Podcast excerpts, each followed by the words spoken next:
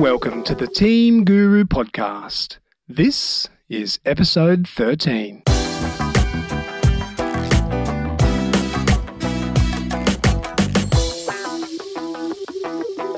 If you've listened to the Team Guru podcast before, you'll know that it's my mission to bring to life the theory and principles of leadership. Sometimes I speak to someone who's an expert in a particular element of leadership, like in the previous episode when I spoke to Stacey Kopis about resilience. And sometimes I talk to someone who is just straight out an impressive leader, someone who's learned lessons and is willing to share them with us. This is one of those episodes. I first met Ted Kortler, or Edward, as his LinkedIn profile tells me, when I was living in Arlington, Virginia, back in the early two thousands. Regular listeners of the show will know that this isn't the first time I've plucked someone from my time in the U S and dragged them on the show. Ted lived in the apartment under mine, and the thing I most liked about him at first was the fact that he had a Sony PlayStation, and he had Madden's N F L game, and he was willing to teach me to understand and play that crazy American game. But very quickly, I realised there was something special about him. Ted is a guy oozing with emotional intelligence. I didn't know the language back then. I'd not studied the work of Daniel Goleman or any of the more recent versions of E I. But, as is the way of people gifted with extremely high emotional intelligence, I didn't need to know the language to know there was something very impressive about the way he conducted himself and related to the world around him. We became very good friends. He even came to stay with me at my place in Brisbane not long after I returned to Australia. But then, as life does, things moved on. We both got busy with work and eventually family. We kept up with each other's lives mainly on Facebook. Through our infrequent Facebook contact, the posts of his wife and his mother, it was clear that little Ted was growing into a big boy and having remarkable professional success. And I say remarkable, not surprising. It comes as no surprise to me that Ted's career has been on a sharp trajectory. We know from study after study that high E I correlates to a more successful career in general and greater leadership capability. Ted's career has taken him across the spectrum of the modern corporate scene.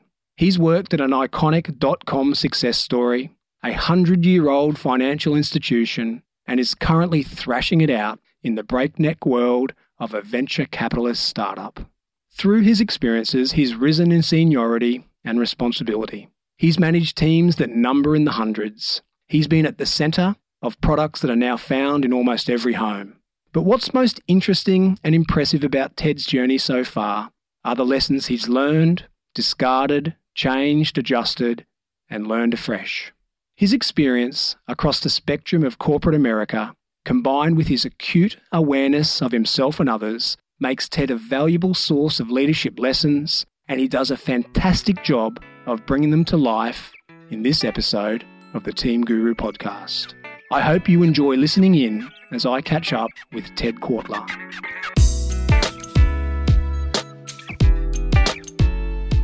Ted Kortler, thank you so much for joining us on the Team Guru podcast. Great. Happy to be here. Ted, it's been tough going trying to get a time together to record this chat. You have been a busy man. Tell us what you've been up to. Uh, well, I work at a big startup in, in Boston and was at, let's see, twenty-seven people a year ago. Now we're at one hundred twenty, so we're growing like mad. Uh, and that takes up a lot of my time. And I also have twin daughters. They also take up a lot of my time. And I'm trying to write a book, so there's a lot going on. Mate, you've just summed up a whole bunch of the things I want to ask you about. But first of all, you said Boston. Where is Boston? Boston's in the U S on the East Coast. It's a little bit north of New York City, which I hope most people have heard of. But I was going to say the U S is that uh, is that near Canada? Yes, Canada is America's hat. So it's the they live above a great party. That's what happens for Canada. Yeah, I, I knew that'd be a nice baiting question for you, Ted. Yeah. Now, Ted, um, I want to go through a few of your career steps later, and, and I want to explain to you why I was so keen to get you on the show. But first of all, and now this is a serious question. I know it's going to sound really basic, but you mentioned that you work for a startup, and the word startup is something that we hear all the time. What are we supposed to think when we hear the word startup? What is a startup? Yeah, so a startup is it can be within a large corporation, in my opinion, but a startup really is something that is, you have very a small cohort of very bright people who are willing to put in a lot of hours and to do something truly innovative. A startup really, you're surrounded by people who are passionate about whatever the item that they're trying to innovate is. So you can get it within a large company. This particular startup actually was very small, and we do analytics software, in a sense, kind of like bleeding edge kind of technological work and building enterprise software. It's very often an innovation, so it, it can be, uh, it's high risk. So all of these bright people can get together and work seventy-hour work weeks, and nothing commercial or viable can come out of it, or something amazing can come out of it. So for me, a, a startup is any source of innovation where you have a small cohort of people working hard at it. But yeah, at, at my startup is now reaching its kind of latter stages. It's already over one hundred people. So when does it stop being a startup? Probably right around now, the culture is starting to change. We went from an office with a ping pong table and brick walls and real dingy side of town to now a, a legitimate office space that was once housing PayPal. So now we're very corporate within an office building. And so I think the culture has already started to change. I think that's probably part of the maturing process as you grow and as you scale. What sort of differences have you noticed as that culture's changed from the startup to a real life big boy kind of organization? There's more structure, right? So we actually didn't really have an H R. There's a lot more kind of loose, fluid, non-siloed behavior. So for instance, I've helped out on marketing. I've helped out in sales. I've helped out on the data science group. I do whatever needs to be done because when you're a small group, you have to figure that out. As you get larger, there's more specialization. So startups attract people who are fungible, that can go in a lot of different directions and like kind of a frenetic pace. So what attracted you to that particular startup? Because I'm just looking through your resume here and you've come from some pretty big companies and all of a sudden you find yourself in this startup space. What was it that got you there? Yeah, I think for me, I was actually, I'm pretty risk averse. I've worked mainly for Fortune one thousand companies, but two things. I was a beta user of, of the free version of this product and I saw the value in it. So it's easy to kind of subscribe and get passionate about it when you yourself are a user. And the other thing is I talked to my wife and she had a quote that sticks with me and she said, look, corporate enterprise jobs will always be there. This is an opportunity to try something that you'll never have a chance to maybe go back to, right? So there's always going to be another corporate job with a tie that, you know, is slow moving and all that. But um, the chance to really build something with a world-class team is, you know, it only ca- happens once in a while.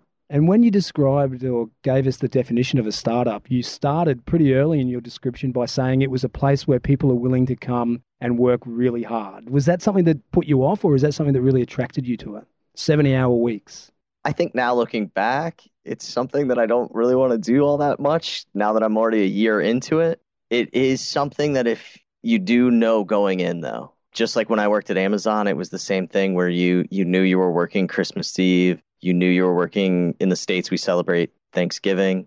And so you you, you know that's a big shopping holiday. So you know you're going to work those days. And if you know it ahead of time, it's not a shock when you get there. But now, a year later, I don't know that I want to always do that. You were describing some of the changes that have taken place as the company grows up. Or are, are all those changes for the better? Or do you see some of them as someone who started early in the organization as being for the worse? I think it depends probably on the startup. My personal feelings about this startup are that it's actually for the better. We need to add more structure. R- right now, our organizational structure is very hub and spoke versus top down. And I think that that has now led to some inefficiencies and scaling problems. Because as you start to scale, you do need some defined processes and structure. Whereas before, we were able to just kind of be fungible and everyone can help each other out. But in doing so, sometimes you have too many cooks in the kitchen. So for me, I think this has been a good cultural change. So for you, how long can you imagine yourself in this kind of environment? Or does it depend on how much it changes? To be honest with you, it just depends at the speed of change. And the whole thing with venture capitalist funded startups is you have about a four-year window because the limited partners in the V C, they want to have a return on their investment within four years. So realistically, the way this goes is this whole next year, they're going to scale out on the sales side and try and blow out the revenue and then look for an exit, whether it's an I P O or whether it's a uh, an acquisition. So we have probably about one to two years, no matter what, before you have to start fresh or start anew, or you end up working at a I B M or something like that and, when you get acquired. And what do you imagine will happen to you at that point?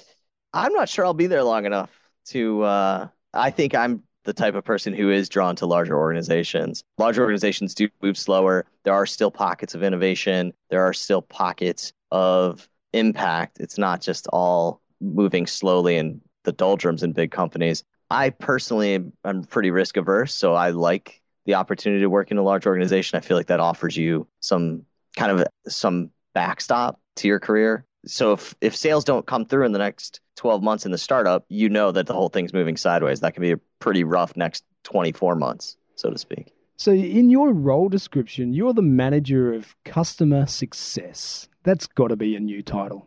Yeah, it's the first time I had ever heard of it, but it's interesting. It's starting to spring up now. It sounds like a bunch of B S to me.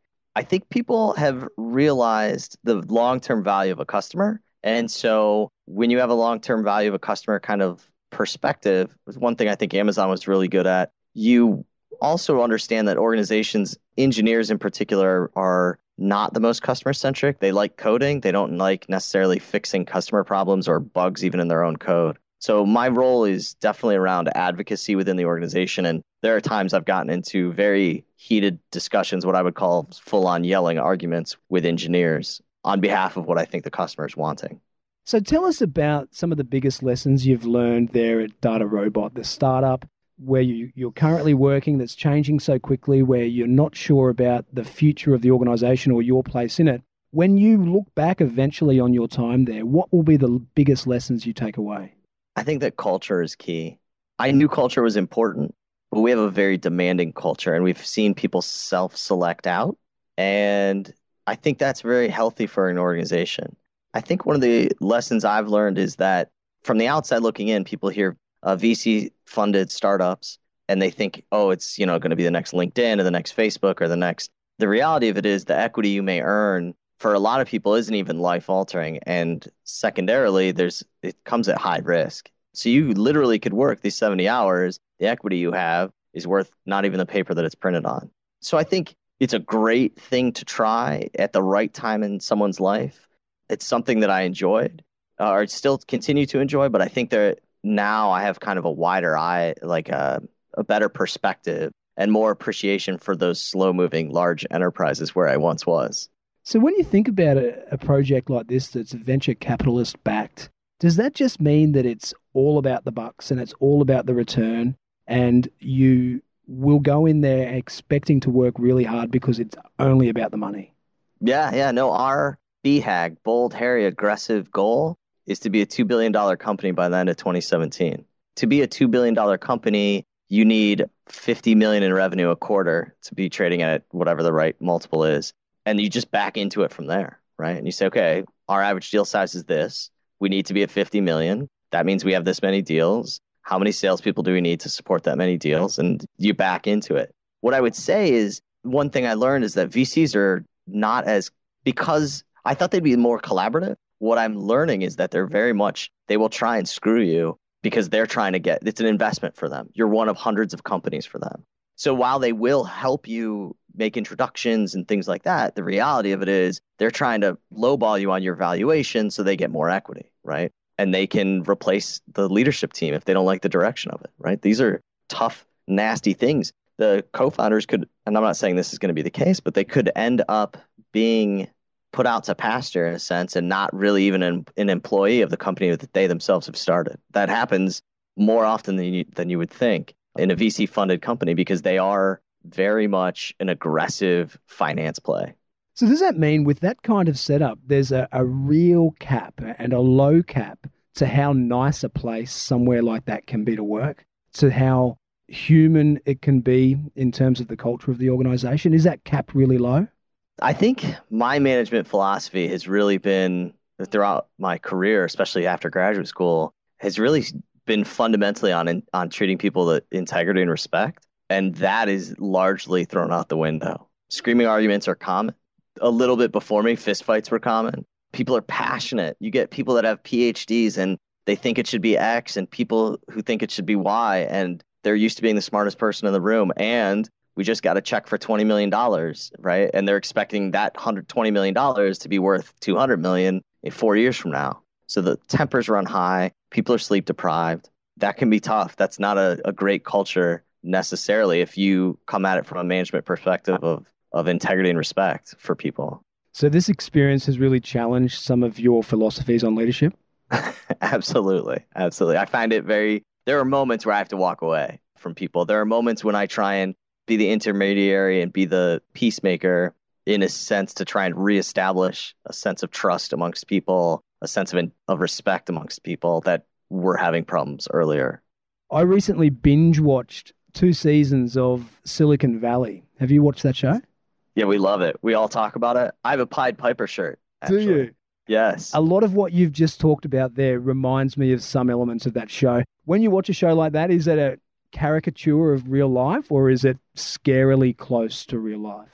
It's eerily close, eerily close. I would say that the characters that you meet in that show are very similar to the people I interact with, right? The coders that are very egotistical, but infight a lot of times. They don't like a management style, or in, that, in the case of Silicon Valley, they introduced agile work development. The investors all being kind of strange characters. Absolutely true. The investors, one of our investors who I really, really like, former M M A fighter, Stanford grad, which is a top U S school here, you know, highly stats oriented, but like aggressive kind of, you know, as you would expect an M M A fighter. Another investor, you know, a conversation doesn't go by without him mentioning that he used to fly for the, I think, the Air Force. So it's like, yeah, we get it. You know, like we've known you you're now impressive. For two years. Yes. And you're worth hundreds of millions of dollars. You know, the other guy, he made a bunch of money just being kind of a prick to people. He reminds me of the Trace Comas, the guy who's like really into the tequila and is a billionaire from the Silicon Valley show. So we, we always, the two shows that people allow themselves to watch are Silicon Valley and Shark Tank. Those are the two shows that people watch. And we always end up quoting from it. So is this a one-time deal for you? Can you imagine any time in your future being drawn back into a startup? This may seem egotistical, but I would do it if I were running the show, like part of a co-founder team, because then I get to set the tone of the culture. That's how strongly I feel about management philosophy. So you haven't always worked there, of course. Part of your career was spent at uh, a little company by the name of Amazon. And a while ago, when Amazon was copping a bad time in the press about the way they treat employees, you felt compelled to write a piece that downplayed or at least put some of those accusations in context. Yeah, I actually love Amazon. I would go back and work there again. The reality of it is, it is a hard place to work. Absolutely. When I was there for three years, I had six bosses, not through a firing or people leaving, but through growth. We were adding a billion dollars in revenue every month, which is a staggering amount. I had all sorts of opportunities. I ran a workforce department for a thousand person call center. I went to the Philippines for eight weeks. I launched social media customer service for them. And I loved that variety. I loved parts of Amazon because when you, for them, it all starts with the customer. And if you believe in that, that philosophy, if you contrast DataRobot with Amazon, DataRobot's goal is to be a two point five billion dollars or two billion dollars company at the end of twenty seventeen. Amazon, they don't talk about things like that. Their goal is to serve the customer. And so when you subscribe to something grander, it's easier to work hard. It's easier to be motivated for it. I think that's important. And so I really enjoyed it. My little, I don't post. In fact, that was the only time I've ever posted on LinkedIn. But they were getting such a bad rep. There are definitely problems there. When my girls were born, the day they were born, I was on paternity leave, and my boss called me to ask a question, not to congratulate me, but to ask a question about work. That's not what you want to remember about that day. That's also technically illegal here in the States. When you're on paternity leave, you're not supposed to do that. So I tried to be honest in that post, but I, I was also honest that I knew all of those, those things coming in and was still passionate about it and kind of drank the Kool-Aid to really fall in love with, like, how do we best serve the customer? How can we be frugal to help the customer? In the end, Amazon is super successful.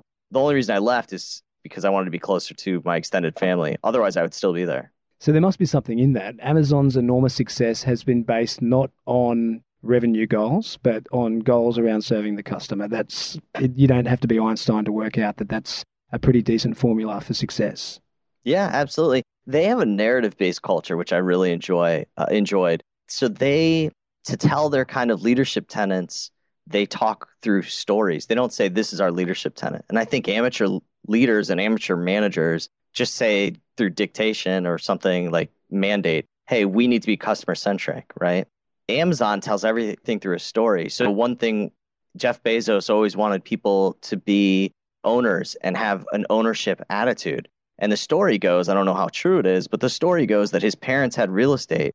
And one year in January, the tenants had moved out and Jeff and his family went over to the property that they owned, and the people had nailed the Christmas tree down to the floor. And you do that when you're a renter. You don't do that if you're the owner. And so because of that, every single employee, all the way down to the person on the call center floor or the, the warehouse floor, actually are, has shares, a certain number of shares, so that they have that sense of ownership. You also don't see people being very frivolous with their money, because ultimately that hits you as an owner. Um, and I think that those types of stories can be very powerful. So it's something I've tried to incorporate more and more into my own leadership style as I talk through stories of, you know, I've been managing people now for ten, fifteen years, and I have some rookie manager mistakes. I have some things that I felt very satisfied with. So for me, I think narratives are better than dictation always. Um, and that's one thing I picked up from there. So would that customer-centric focus in, in a business model ever work in a V C venture? Yeah, no, I don't want to... Take it on?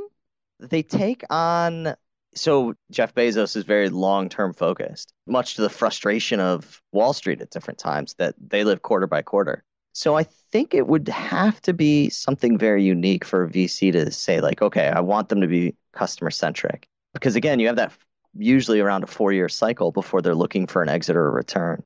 I think generally the startups that are non-V C, that are bootstrapped by a couple of co-founders, they have that luxury to be more customer-centric. I will say this, companies that are V C-backed, that are subscription-based models, they do look at your retention rate. So that's where you can get into the customer success or the customer centricity portion of it. But it's not always the case that they care necessarily. So there were some vitriolic reports about the workplace culture at Amazon, and you defended them, and, and I think others defended them too. But were any of them true? Are there elements of Amazon that can be a little bit too tough, despite the positive things you, you've said already? Yeah, no, I, I think absolutely every place has some issues. I didn't particularly like some of the, how do I put it? So I didn't always particularly like the three sixty reviews to a manager. I didn't know that you would actually get an honest assessment, even though they're written anonymously. I don't think that is necessarily a truthful interaction. I also don't really like the top grading that they do, where the top or the lowest ten percent get put onto performance-based and le- ultimately let go. That's something I think that it's a little aggressive. Personally, I don't think that people come to work thinking they, or today I want to be the bottom ten percent and I want to not do a good job. So I look at it as that the organization has failed rather than, okay, that's the bottom ten percent. They say our bar is ever raising, and so we're always going to leave certain people behind. I don't know that I always subscribe to that. So it is, it's tough, definitely. But I think on the whole, it's one of the greatest places to work. Tell me about the feedback button. Is there really a feedback button on your phone? Absolutely. And what's that about? Tell us all about that. So on the phone tool, it was, it's actually pretty, the phone directory actually has like everyone's badge picture, and you can earn little badges for doing things. You answer a ten question thing about Amazon's history and you get a badge saying you're customer centric or peculiar, or you can, you're certified to to do interviews or something like that. Interestingly, though, underneath everyone's badge picture is a submit feedback button, and that's a web form that is anonymous, but it's hard to give concrete evidence without telling about a, a specific instance without that person knowing who that is, right? And so that's the issue that I have with it. Um, I think it's great because I can go two, three, four levels up if I have to, and I have a non-Amazonian experience with someone, I can leave that feedback. And that feedback actually doesn't go to the person that within the phone directory, it actually goes to that person's boss. So I could see how overly political people could start to try and use that against you. And I think that can be difficult. I also didn't like Jeff's response where he's like, that's not the Amazon I know, and anyone should, you know, talk to me. That just sounds like corporate B S, really. I mean, obviously, it's not the Amazon he knows. He's surrounded by an inner circle of people, and he's not exposed to it, you know? So yeah, no, that definitely exists. Tell us about some of the most valuable lessons you learned during your time at Amazon. Yeah, so I learned a couple, I think, really good things. My first job there was as a customer service manager. I managed twenty Kindle associates. And so if you had a problem with your Kindle, people would call up. And so I sensed some frustration. You know, being a call center rep is a difficult job. People call you and yell at you, basically. It's your fault the thing doesn't work or is broken or I dropped it and it cracked or whatever. And so one of the things I found to be very important was um, allowing some people, even in this job that seemed to be very robotic, you take one hundred fifty calls a day, to have a form of personal expression. So my team was called the Rebel Alliance, and everyone was allowed to choose any rebel that they wanted, any character that they wanted, in order to put it on a, a team board. And people put a lot of emphasis. I wanted to be, you know, I don't know, some Star Wars character. I wanted to be whatever they're into. But in doing so, it allows people to like talk and get to know each other, which I thought was interesting. And then I also made the commitment that I would never miss a one-on-one. And it's interesting because that is more of like a working class job. And so my feelings on this are, are different for as I've moved up into higher ranks about one-on-ones. But for those people, I wanted to ensure that they felt that they were heard and that they got their time with me and what was called a lead. It's kind of like an assistant manager once a week. And there was a time that I was managing forty-four of these reps. And so if you spend fifteen minutes to half an hour with each one, there goes your whole week, right? So it's, it's a commitment. And it's very easy to just cancel that and say, hey, look, I'm busy. I'll get to you next time.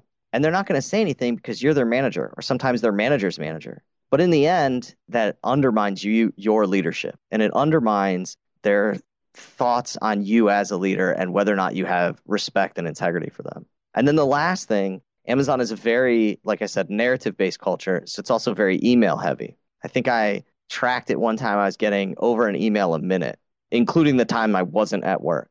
But what I, I decided consciously to do was to be present with the people that were standing there talking to me, and look up from my screen, because I observed other managers that would stare at their screen, answer the question of the person that, that's speaking to them without ever actually looking up. I always felt you could get more accomplished face-to-face. I also thought from a respect standpoint, it's important to look up from your screen. The email is not as important as the associate that I'm managing that's right in front of me. So how difficult have those lessons or philosophies been to stay true to in your current role?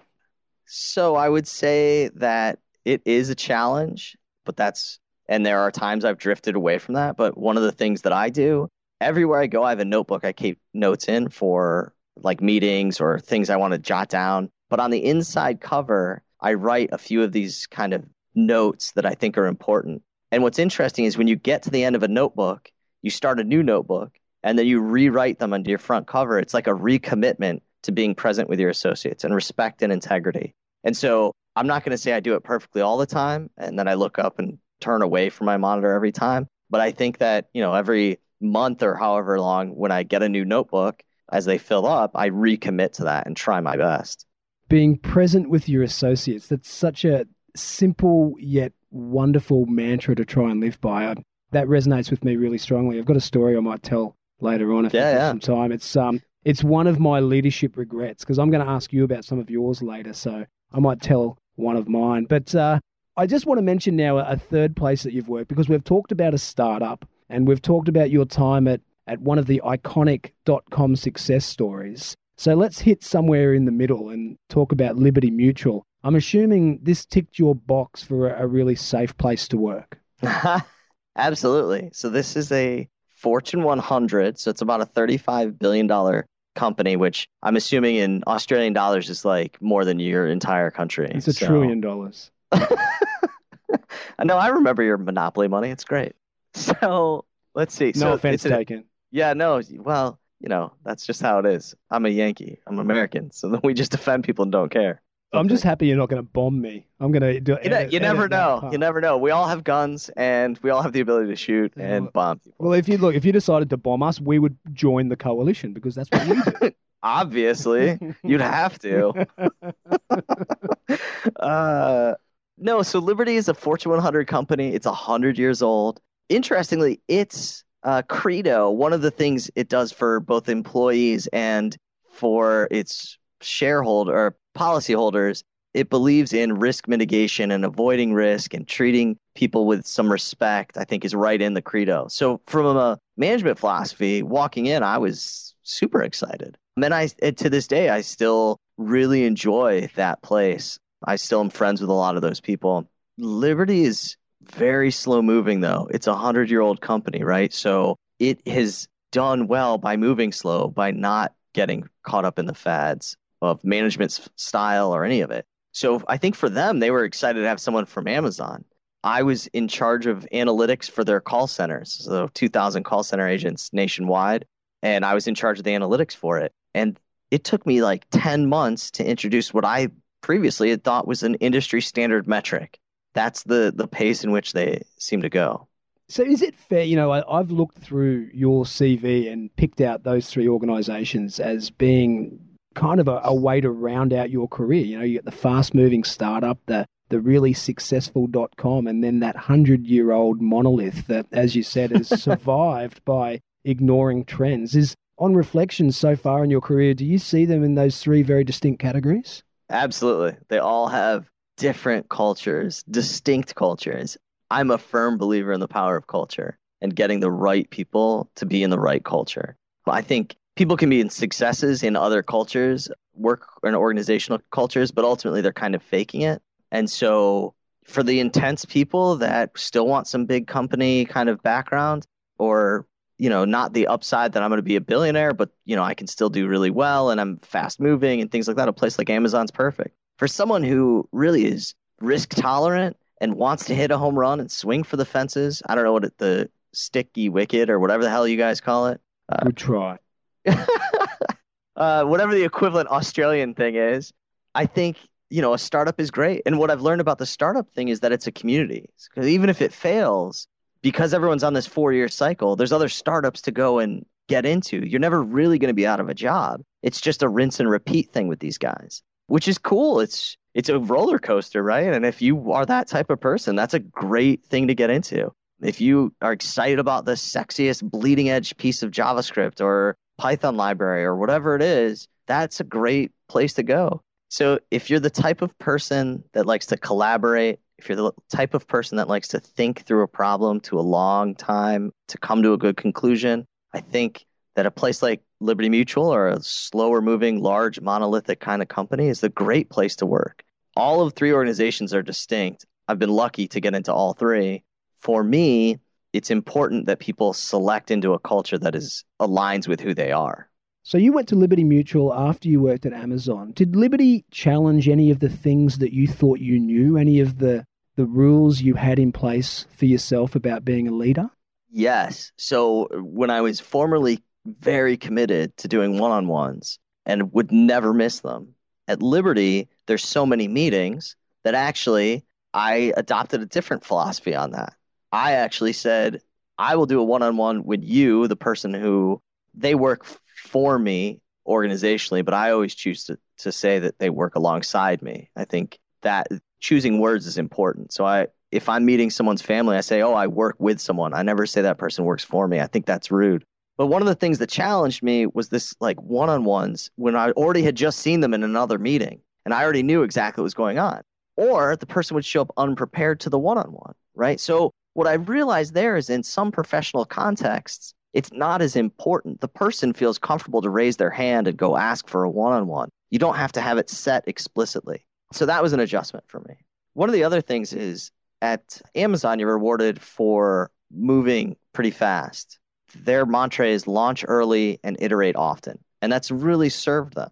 And so I would go to these meetings where literally we would talk about how we're going to talk about the subject in the very next meeting. And that would drive me bonkers. At Liberty, you mean? Uh, Yeah, yeah. At Liberty, we would sit there and say, well, in the next meeting, Vice President so-and-so is going to be there, and they are advocating from this perspective, how are you going to address this very controversial change we want to make in the organization? That used to drive me crazy. So I was fortunate enough to be on a very big project uh, working alongside some consultants for a, a large consultancy called McKinsey.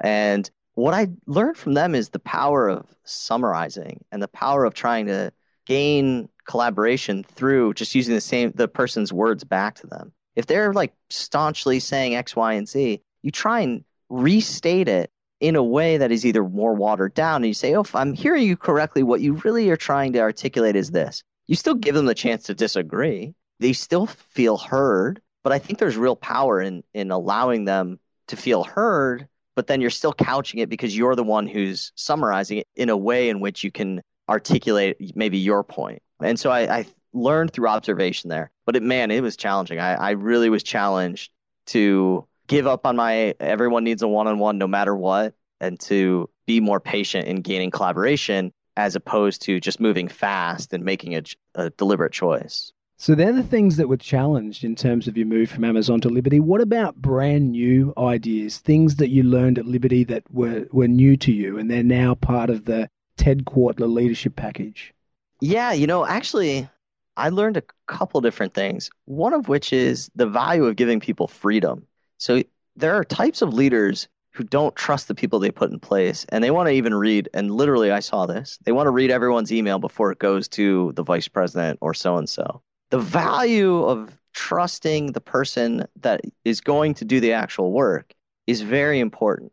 I think giving people the freedom to execute is super important. You know, worst case scenario, thank goodness I don't work in a hospital, I guess. But, you know, worst case scenario, you know, maybe an email gets sent, the vice president gets a little upset, or the president of the company gets a little upset. But I would have written the email just the same, right? Understanding that someone else's voice is different, but not necessarily wrong, is definitely something you have to internalize as a good leader, in my opinion. Because otherwise, you're just going to micromanage people. They're going to not like working alongside you, and they're not definitely not going to, you're going to end up like burning yourself out. So that was one thing that I learned. And you learned that at Liberty Mutual. That, that seems to me maybe not the place that you would have learned that, a really traditional, old-fashioned organization.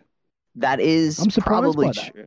Yeah, I think, and I could be wrong, but I think the people that worked alongside me, I started with ten, and I told my boss we could do the workload with less. And so I got it down to six, and I had less checks in the system, so to speak, right? I had an assistant manager whom the person still works there. He's working in a different capacity. But my feeling was we should just trust the experts to, to do their job. And in doing so, we were able to slim down the organization. So people seem to have really enjoyed that. And that's, and I know that's how I like to be managed. I like people who advocate for me and isolate me when I need to be isolated. And that's what I tried to do for this group, was allow them the freedom to execute. They wanted to send a presentation and I caught a little hell for it later. That's okay, right?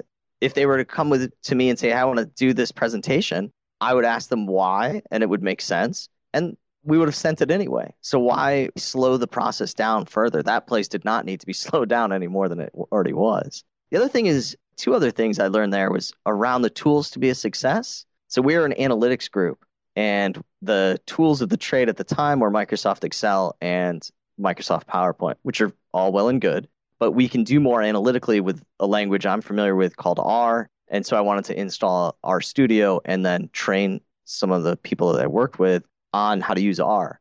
In a sense, I thought that would allow us to have to be faster because it's repeatable work, it's auditable, there's a lot of benefits to it. So I wanted to make sure that they had the tools to be a success, the freedom to execute. And then something that I didn't learn at Liberty, I actually learned at Amazon, but I brought to Liberty, was the value of celebration. So I don't know who said it, but it stuck with me that there's no limit to what a group can do if no one cares who takes credit for it.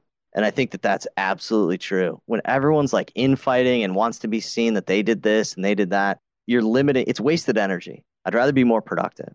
And so the way to get around that and to get people to buy into a collective, I think, is to celebrate. And so at Amazon, when we launched social media customer service on our forums, that was like a two-month project. When that was done, we went and got a piñata and we beat the hell out of it because that was a lot of fun for us to like get the stress out. And then we decided to make that a, and then so everyone that was involved in that launch also got a little Lego character they could put on their desk.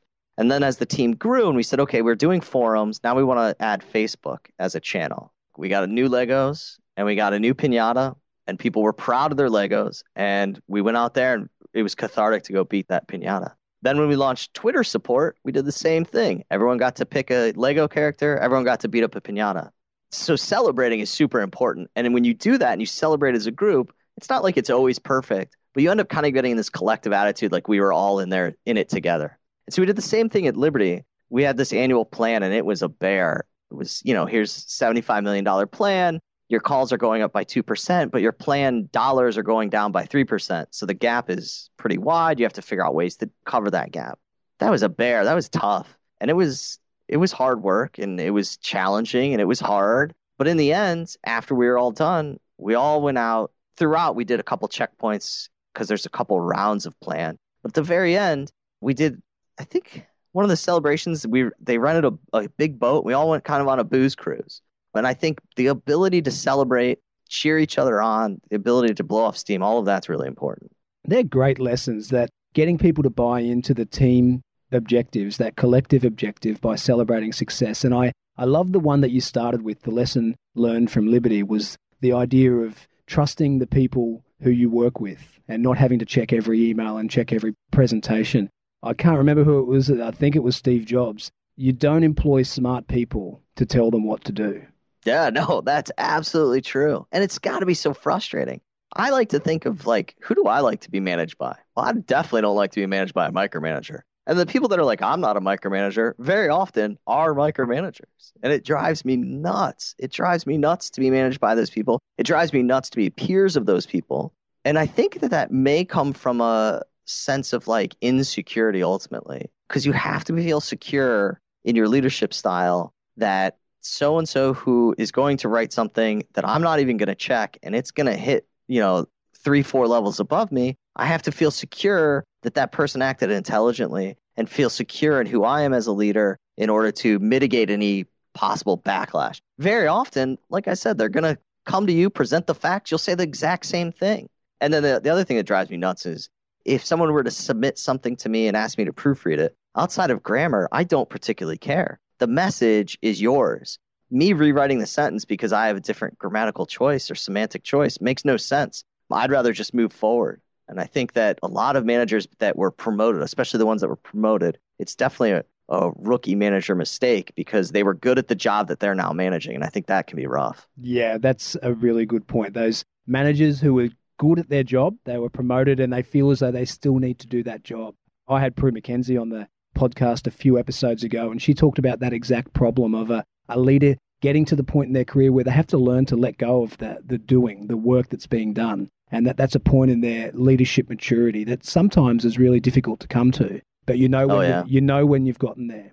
Ted, you've given us some really fantastic, tangible reflections and lessons that you've learned. And I, I love the fact that you've worked at those three really distinct organizations. You've worked elsewhere, but that's why I picked out those three. But I would really be interested in now you telling us about some of the leadership mistakes that you've made, the things that make you want to put your head in your hands and die in embarrassment when you think back on. Yeah, I have plenty. I like to call them rookie manager mistakes. Rookie manager mistakes that I've done. I worked at a small company, thirteen-person company, and I was ultimately fired from it. And it's interesting because at the time, I had a crisis of confidence. I was fired, I think, to be honest with you, I was very young. I was not the hardest worker. I was twenty-two. I was going out drinking, probably showing up smelling like booze, chasing the ladies, that sort of thing. And I probably deserved it, to be honest with you. I thought I, I think we, I might have known you then. That's true. That's true. But when you get fired from a job, and I thought I was going to be this grand business person. And so one of the leadership things I take out of that is the ability to pick yourself up off the mat. I think that's important. The other times, I worked at a company called American Greetings, just a miserable job, actually, when I knew you, Dave, in D C. Miserable job. Didn't really like it, but I was a first-time manager of people whom were much older than me, and I was intimidated by that. So who is this young punk going to tell this other person what to do? I anticipated that. Uh, that was a mistake because in the end, people have to respect your leadership, and they respect not being so kind of like without a backbone, I should say. And I'm never draconian in my approach, but I think I was like too scared to really even tell people direct feedback. Another rookie manager mistake that I gave when I was at, or that I did when I was at American Greetings was to believe that if I were friends with people, the people whom were reporting to me, that they would do what I needed to get done. What happens is a lot of times those people will actually do the opposite and start minimizing their work output. And then when they do that, the people whom, so if you're nice to them, it's like a self, sometimes people will lower their work output. Then you try and be nice to them again or continue that behavior in hopes of it improving. That doesn't actually help. It kind of is like self-fulfilling at that point. Worse than that, though, your top performers see that. And I think one thing I underestimated was that if you don't hold the lowest, you know, decile accountable, then your top performers, your top decile gets frustrated because they're busting their hump. They feel like they're doing a good job and they feel uh, they will ultimately start to resent that. And I think when you have a successful team, you are holding people accountable and celebrating people on the high end. If you're celebrating the top decile and holding the lowest decile and giving the lowest people the tools to be a success, they will actually want to strive to be the top decile versus everyone being friendly and them kind of shirking on their duties. I think it's something that I did way too often early in my leadership career. I think that's probably one of the reasons that I hated that job, was that I didn't feel like I was a success at it because I couldn't get what I needed to out of the team that I had in place. And that is frustrating as a leader. I'm guessing that what you're telling us is not that being nasty to people is the way to be a leader. There's a difference between being someone's friend and developing a good, authentic, productive leadership relationship. Yeah, absolutely. I kind of think the good leaders go out for a beer with the team, but leave after too. That way the team has time to decompress without the boss being around. The times the boss is out getting hammered alongside them or doing the fun thing right next to the to the troops, it's not always productive. I definitely treat everyone with respect. I think that's really important. But I do hold people accountable. I think I try and take a genuine interest. What did you do last weekend? And then I try and listen. And then I try and remember. I'm not always the best at it, but I try and remember and say, oh, how was X Y Z that you did, right? How was the ball game you went to, whatever. It shows a, a real interest, a sincere and authentic interest, without being like, so chummy that the person's going to try and take advantage of you. So that's just my perspective on things, because I, I learned when I was at American Greetings how difficult it can be to go back, right? Like if I'm genuinely real friendly with someone, to then go back to that person and say, hey, I have to deliver some piece of candid feedback, or worse, have to lay someone off because they have been tardy too many times or something like that. You know, that's a very difficult conversation. But if they know it ahead of time and they have that consistent kind of feedback, then it's not a surprise for anyone. Unfortunately, I've had to lay off countless people at different points in my career. And sometimes people have even shaken my hand and they said, I've enjoyed working with you. And so, you know, I think that, that those are the times where it's like, wow, I did that part right. You know, it feels, while it's not a great outcome for anyone, it wasn't a shock to anyone. We're all still leaving with some amount of respect. And I think that that's pretty important. Tell us about some of your leadership triumphs, the moments in your career where those lessons that you've learned have come to a head in one fantastic moment.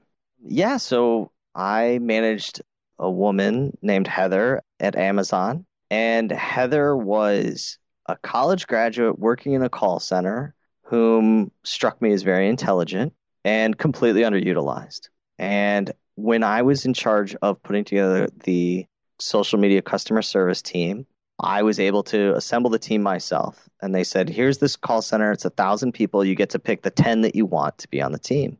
And obviously, you want very good people to be on a team like that because the customer service replies are very public.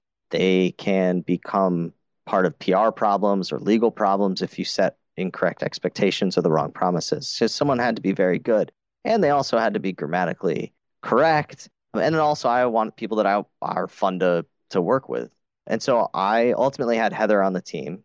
She was great. She was the type of person that if I needed, I said, look, you know, you guys have to come up with schedules. I can do it for you. You know, we have to s- schedule seven days a week. And, you know, from these hours, I think maybe eight to eight or something like that. She ended up putting together all of it. The team got buy-in and she started to emerge as a leader. And so I felt very satisfied that I found this person whom had upside potential and was able to become a leader by influencing, not by title, but by influencing within her peer group. And then what really was kind of the cherry on top was she ultimately, I got to sit down with this person, with Heather, and present her with paperwork that said, here's a raise that you're getting, here's, you know, more stock options, things like that. That's very satisfying, right? Because you know that you're impacting that person's life. The person had it in them to begin with. You helped bring that out. And ultimately, right now, she got another promotion. She's up in Seattle. So it's like this person was just going largely ignored. And so when you have the chance to feel like you've had a hand, the person did all the work. You just set them up for success. I think that that feels very satisfying. Because you could argue that ultimately the responsibility of leaders is to breed the next generation of leaders. Yeah, I, I'd like to think that in a professional sense, I want to hire the people that are going to replace me. I'm not always going to be there. I don't really even want to be in that same job in perpetuity, but I would like to think that the next generation of leaders, I am one of those people that thinks that leadership can largely be taught, and you can be introverted or extroverted. I think it's a worthwhile study, and that good leaders understand the responsibility and understand it's like a skill that you constantly have to add to your craft and pick little nuggets here and there. And so I think in the case of, of Heather, or I think it's extremely, I feel very proud that I set this person up. I'm not taking credit for it, but set this person up to be in a position where when she worked hard and showed how smart she was, she was able to thrive. I mentioned earlier that I was going to come clean with you about why I've been pursuing this conversation so much. We've been talking about having this interview for weeks and weeks. That's true. And th- this is what it comes down to. And, and I'll be I'll be interested to hear whether you're surprised to hear this. When I think back to those days, all those years ago, when we mainly hung out playing N F L on the PlayStation, the memories true. I have of you, Ted Kortler, are of a person bursting with emotional intelligence. And I, I didn't know the language at the time. I didn't know what it was. I'd never read about it. But even if we don't know the labels, we all know emotional intelligence when we see it. Is it surprising to hear me say something like that? Does it ring true with you? I don't know that I would use those terms, I suppose, right? I think I think it is surprising in some ways, but I think I've always thought of myself as liking to be around people, and I'm one of those people who's energized by being with people. There are people who are the opposite, right? They get drained by being with people. It feels like an endeavor. I'm one of those people that if I'm tired and I need to pep up, I want to go visit with someone. I want to have a stimulating conversation. So yeah, I think that is not altogether surprising. I think had I been younger when you said that, I, like at the time, I would have been surprised by it. Uh, I never thought of myself even really as a leader. And I never really, I just liked being around people. But I think now, you know, next month I'll be thirty-seven. And now I'm regained my confidence as a leader and as a manager and all that. I do, you know, kind of, I do see that. But for you to have recognized it back then, I, I actually kind of shocked. I think of myself as like just an immature kind of idiot back then. Well, that's not true at all. And and for those listeners who want to know a little more about emotional intelligence, it's a it's obviously a broadly discussed topic. And there are, depending on which particular model you read, there are five elements of emotional intelligence: self-awareness, the ability to know the kind of impact you're having on the people around you; self-regulation. There's no point in knowing the impact you're having on those around you if you can't regulate the way you behave and the way your emotions impact your behavior. Social skills probably speaks for itself. Empathy, the ability to tap into where someone else is coming from and, and be able to imagine walking in their shoes. And then, of course, motivation. The um, we're all motivated by some things, but an emotionally intelligent person is motivated by wholesome, virtuous type things. And uh, and I, I mean that, Ted. We, Thanks, you know, man. We, we spent a lot of time together back in those days. And, and as I said, I didn't know that language at the time, but it, it surprises me naught to hear about the kind of professional success you've had because of the fact that when I think emotional intelligence, there's a number of people in my life that flood into my mind, and you're one of those people. You are, you're highly emotionally intelligent, and it's, and it's a difficult Thanks. topic to bring up with someone who is, because, of course, they're usually extremely humble about that as well. So yeah, it makes me feel uncomfortable to hear you say that, man. Well, we'll move on. Now, I've got a couple more. I always end my interviews with a few questions, the same questions, but we're not there yet. I want to know one more thing before we get there. You sure. are writing a book. You already have a book deal. I want to know a few things. I want to know what you're writing a book about, and I want mm-hmm. to know how on earth do you get a book deal before you've even written a book?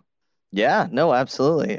All right, so the book itself is called Text Mining in R. It's going to be a technical manual. So the book is by Manning Publications. It's likely going to come out in the summer. It's going to be a real snoozer for someone who's not technically minded. But what I would say is my journey to writing a book has been interesting. There's a statistical piece of software called R, a language called R. I'm self-taught in it because I only have an M B A, not a computer science degree. So I've been very passionate about it, particularly around sports analytics. But as I got better at it and analyzing basketball and things like that, I also came across text mining. And my wife told me, and I think it rings true, that text mining is perfect for me because it's the math of talking. And those are my two favorite things, math and talking. And so I've been passionate about it, just learning about it and doing it in social media. Like, you know, you download a couple thousand tweets and without reading them, try and figure out what they're talking about. Interestingly, I have, I just downloaded some articles mentioning Pakistan in The Guardian and did some sentiment analysis and some word counts and things like that. And it turns out The Guardian is spending more time talking about cricket when it comes to Pakistan as opposed to like uh, war or Taliban or anything like that. So they're devoting resources more on the sports side. I'm not surprised uh, at least to hear that. I was, I was. So I, I've really enjoyed it and kind of became like a hobby of mine in addition to this sports analytics. Well, I was fortunate enough to be asked to speak at a conference. In fact, actually asked to speak at three or four conferences in a row over the last, I guess now eighteen months. And I've always done it. Even though it's on my dime, I fly out to Chicago. I fly out to San Francisco. I flew out to San Diego. I did one here in Boston. And I have been giving away my passion for free, doing workshops and talking through how to do text mining and things like that. And I listen to a motivational speaker once in a while. I'm not big on motivational speaking per se, but he had mentioned that when you are passionate about something and you give it away for free, eventually that will pay dividends. And I actually fully subscribe to that because now, two and a half years into me reading every blog I could find on the subject and practicing on my commute in and into Boston and out of Boston, at the last two conferences ago now, there was an acquisitions editor sitting in the audience who approached me and said, "Have you thought about writing a book on this subject?" And I filled out a book proposal and they offered me a contract within days. Uh, coincidentally, I am proud of the fact that three book publishers actually reached out to me. I was fortunate enough, it seems like text mining is a hot topic, that once they found out that I was willing to write a book, that these other two came and offered me uh, similar contracts to the one that I had already gotten. So I was very pleased. It must mean I'm onto something. Ultimately, it's a lot of work, and there are moments when I want to strangle my editor, but I'm trying to be, enjoy the process and the journey. But yeah, that's my road to now getting a book done. That's um, a fantastic story, mate. Well, when your book comes out, I will put a link to it on my website so my loyal listeners can get oh, hold of your perfect. book. There sounds like there's going to be a couple of uses for it, people who are really into that topic, and as you said at the top, maybe people with a bit of insomnia. yeah, yeah, definitely. I think it's very interesting for a small subset of people. Mate, that sounds like, in all seriousness, that's a future startup for you. Yeah, and that's actually one thing I've thought about. As I've met these V C characters, because they're all characters, I have kicked around the idea about putting together a text mining startup because organizations are sitting on a lot of text within, and there's also a lot of text outside the organization. And how do you distill that into necessary product features? I can go s- download and scrape an entire Dell customer service forum and tell you the number top three problems that their computers are experiencing. I don't know that Dell is doing that, but I can do that on my laptop. And those are the things that as an organization, I hope that they're addressing. That's a fantastic um, future, mate. That's very interesting. Yeah, maybe nothing will come of it, but I find it very interesting to try and do, right? I don't know. That's just me. So, Ted, as I said earlier, I always end my interviews with the same four questions. I'm really interested to hear your answers on these ones. Are you ready? A lot of pressure, but I'll try. All right. See how you go. Tell me about the Saturday night you most look forward to, a big party with lots of people you know, or a dinner with your closest, most intimate friends? For me, it's a big party. As long as my friends are there, right? My intimate friends is there as well. I'm the type of person that just is attracted to crowds, I think. And you gave away your answer to that earlier when you said that you're energized by spending time with people. So you're a theoretical extrovert that gives you energy to, to spend time with lots of people. And, and you rightly identified that for, the, for others, for introverts, they can do it. They have the social skills to do it, but it costs them energy to do that. So your yeah, answer to absolutely. that was correct. All right, good. One for one. All right, now tell me, are you more likely to get bogged down in the detail or caught daydreaming? Caught daydreaming, for sure, for sure. I am not the most organized nor detail-oriented person. I think that's why I've gravitated to innovative roles That's just who I am. What about the way you make decisions? Are you a slave to rational thought process, or do you make decisions based on emotion? So I work alongside top data scientists in the world, but largely I'm called to come to customers, not them. And when I say top, I mean literally the top fifty on Kaggle dot com. They are insanely more brilliant than me. But I think what they miss is the value of the qualitative. And I think you can have, I try to use data-driven decision to inform my decisions, but ultimately nothing beats the human brain at synthesizing information. And so I think there's a value in qualitative understanding. Well, that's such a great answer. And I said to a guest two or three weeks ago that that the exact answer that you just gave is probably the most common answer to that question. A lot of my guests tell me that they take in lots of information, but when it comes down to it, they make their decision based on intuition. They let all of that data kind of percolate a- away in their mind, and then the, the right answer just spews out. And it's a, a mixture of emotion, experience, and fact. Yeah, it's interesting. In the U S, there's a March Madness is a collegiate basketball tournament. You can study every stat of every single team, but the qualitative seeding rank that's put on the team by a committee is by far and away the most statistically important variable for winning a game. So even if you look at a qualitative variable through statistical eyes, often it's very important. It's just the human brain synthesizes information better than computers. It just does. So my very last question to you, Ted Kortler, you're going on a road trip. Do you plan the route, book your hotels and know exactly where you're going? Or do you just get in the car and drive?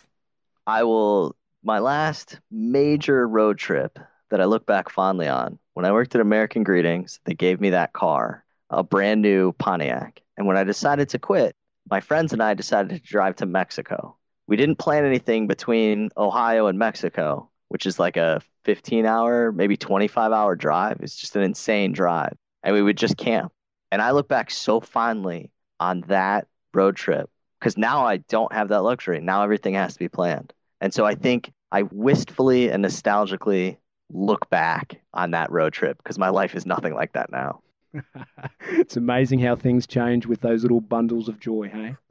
Absolutely, man. Absolutely. Ted Kortler, I really appreciate your time today. It's been an absolute pleasure. You're full of gold nuggets when it comes to leadership and lessons learned. I really appreciate your thoughts, mate. It's been great to finally get together and have this chat. I agree. It's been too long, man. Thanks, Ted. Thank you.